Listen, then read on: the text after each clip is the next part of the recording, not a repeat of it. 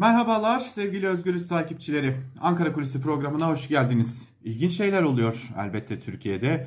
Şimdi dün aktardık bir yandan özellikle toplumun aydın görünen ya da toplumda görünür olan kadınlar e, belli başlı meslek gruplarından belli başlı e, işleri yerine getiren belli başlı karşılıkları olan toplumsal karşılıkları olan kadınlar bir biçimde belirli gerekçelerle hedef haline getiriyorlar, getiriliyorlar ve bunun sonunda tutuklananlar bile oluyor. Hatta kafalarını keselim, dillerini koparalım, kafalarına sıkalım diyen insanlar da oluyor. Bunun ayrıntılarını dün aktarmıştık. Şimdi bir yandan bunlar olurken Türkiye'de çok ilginç başka bir şey daha oluyor. Türkiye tarihinde olmamış bir şey yaşanıyor. Sanayi sektörlerinde birkaç sektör hariç, 3 e, istisna hariç tamamen üretim durma noktasına gelmiş durumda. Ve şimdi ayrıntılarını açıklayacağımız bu üretimin durma noktasına gelmesine yol açan sebeplerden ötürü günlük zarar bütün sektörlerin birbirine bağlı olduğunu düşünürsek bağlı sektörlerle birlikte günlük zarar Türkiye ekonomisi için tam 340 milyon dolar. Ve bunu 3 günle topladığımızda neredeyse tam 1 milyar dolarlık bir zarar ile karşı karşıya Türkiye. Ne oldu? Önce bununla başlayalım. Şimdi bir açıklama yaptı BOTAŞ. Ve BOTAŞ yaptığı bu açıklamada şunu söyledi. Dedi ki e, İran gazı azalttı. E, doğalgaz iletim hattında bir kaza bir arıza meydana geldi. Bu nedenle e, 20.01.2022 tarihinden itibaren 10 gün süreyle bir gaz akışı sağlanamayacak ve elektrik ve doğalgaz sistem dengesinin korunması amacıyla da yüksek tüketimi olan sanayi tesisleri ve elektrik santrallerinin doğalgaz tüketiminde kısıtlamalar yapılacak. BOTAŞ'ın ilk açıklaması buydu. Şimdi ardından başka açıklamalar geldi. İran iş normale döndü minvalinde açıklamalar yaptı fakat e, yapılan açıklamayla sektörlerin kısıtlamaya gideceğinin açık bir şekilde görüldüğünü e, öğrenmiş olduk. Şimdi bazı sektörler tabii ki muaf tutuldu. Bunlar neydi? İlaç, et ve süt sektörleri buradan muaf tutuldular. Lakin geri kalan sektörler bu işin içinde olmaya devam edecekler ve %40'lık bir e, kullanım yapabilecekler. Peki bu ne anlama geliyor? Yani üretim yapamayacaklar.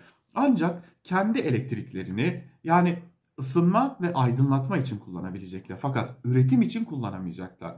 Hal böyleyken şimdi koca koca sektörü düşünelim. Yani e, örneğin bir metal sektörünü ele alalım.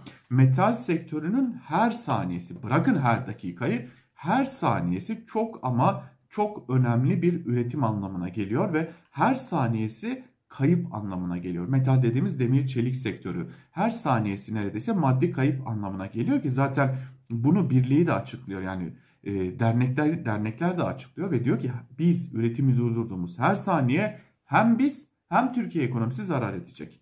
Yetmiyor.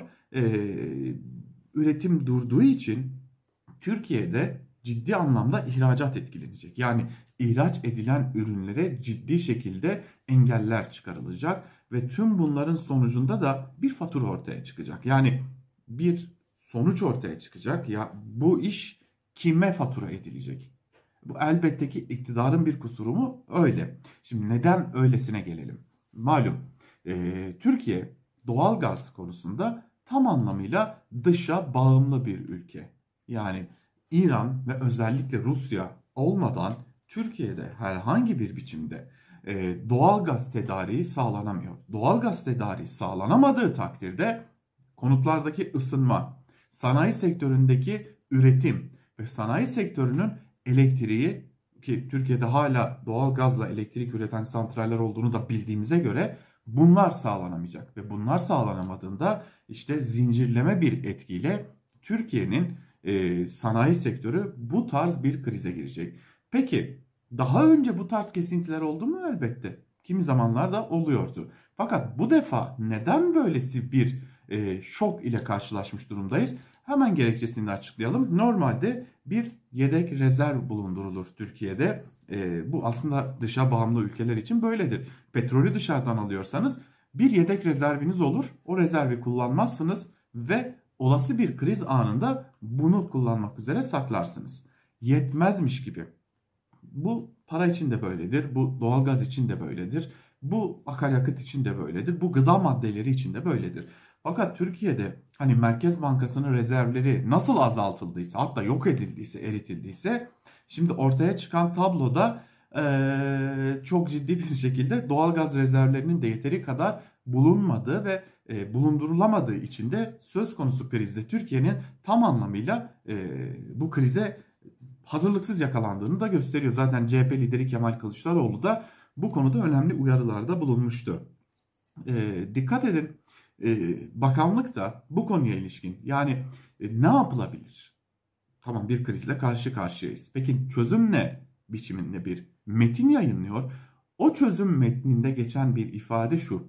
Dışarıda kullanılan ısıtıcı, ısıtıcı UFO'ların kapatılması. Yani e, ısıtıcı UFO'ları kapatırsanız yeteri kadar elektrik tüketmiş olursunuz. Bu nedenle de size uyguladığımız o %40'lık kotayı aşmamış olursunuz diyor. Ve bakanlığın uyarısı bu şekilde e, gerçekleştirilmiş oluyor. Peki bunun bambaşka bir boyutu daha var. Şimdi gaz kesildi. Sanayi tesislerinde üretim durdu, durduruldu. Peki burada çalışan işçilere ne olacak? İşte o işçilerin tamamına mesajlar gönderiliyor. Mesaiye gelmeyin diye. Peki gelmedikleri günler için ne yapıldıklarını biliyor musunuz? Ücretsiz izin.